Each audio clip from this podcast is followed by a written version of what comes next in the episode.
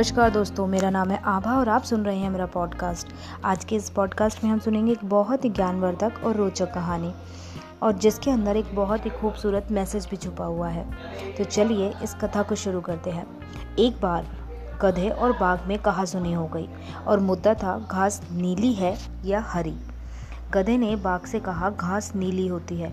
जबकि बाघ बार बार सिर्फ़ यही समझा रहा था कि नहीं, घास हरी है। चर्चा गर्म हो गई और दोनों ने इस मुद्दे की मध्यस्थता के लिए शेर से संपर्क किया।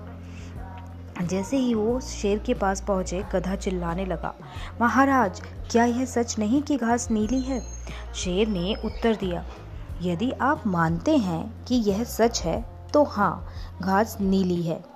गधा आगे बढ़ा और कहने लगा बाघ मुझसे असहमत है, मेरा विरोध करता है।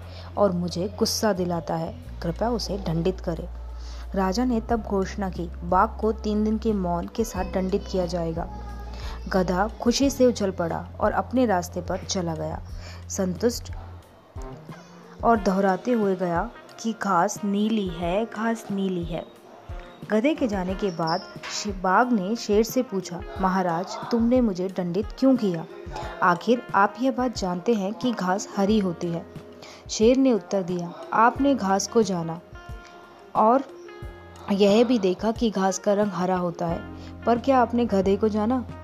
बाघ ने पूछा, मुझे कुछ समझ नहीं आ रहा कि आप मुझे दंड क्यों दे रहे हैं? शेर ने जवाब दिया, इसका इस सवाल से कोई लेना देना नहीं है कि घास नीली है या हरी।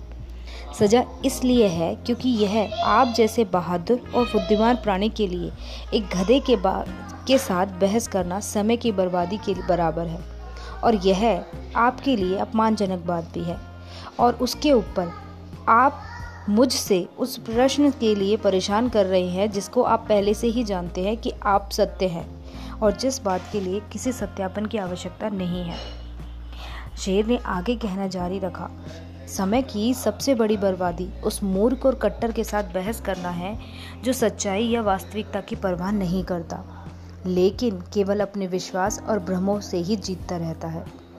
उन चर्चाओं में समय बर्बाद नहीं करना चाहिए, जिनका कोई मतलब नहीं है।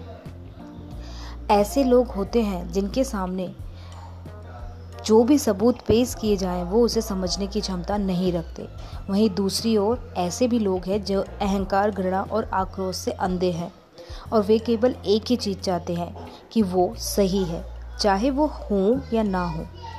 इसीलिए कहते हैं, जब अज्ञान चिल्लाता है तो बुद्धि उसे वहीं छोड़कर आगे बढ़ने के लिए प्रेरित करती है और यही सच्चा ज्ञान भी है। धन्यवाद।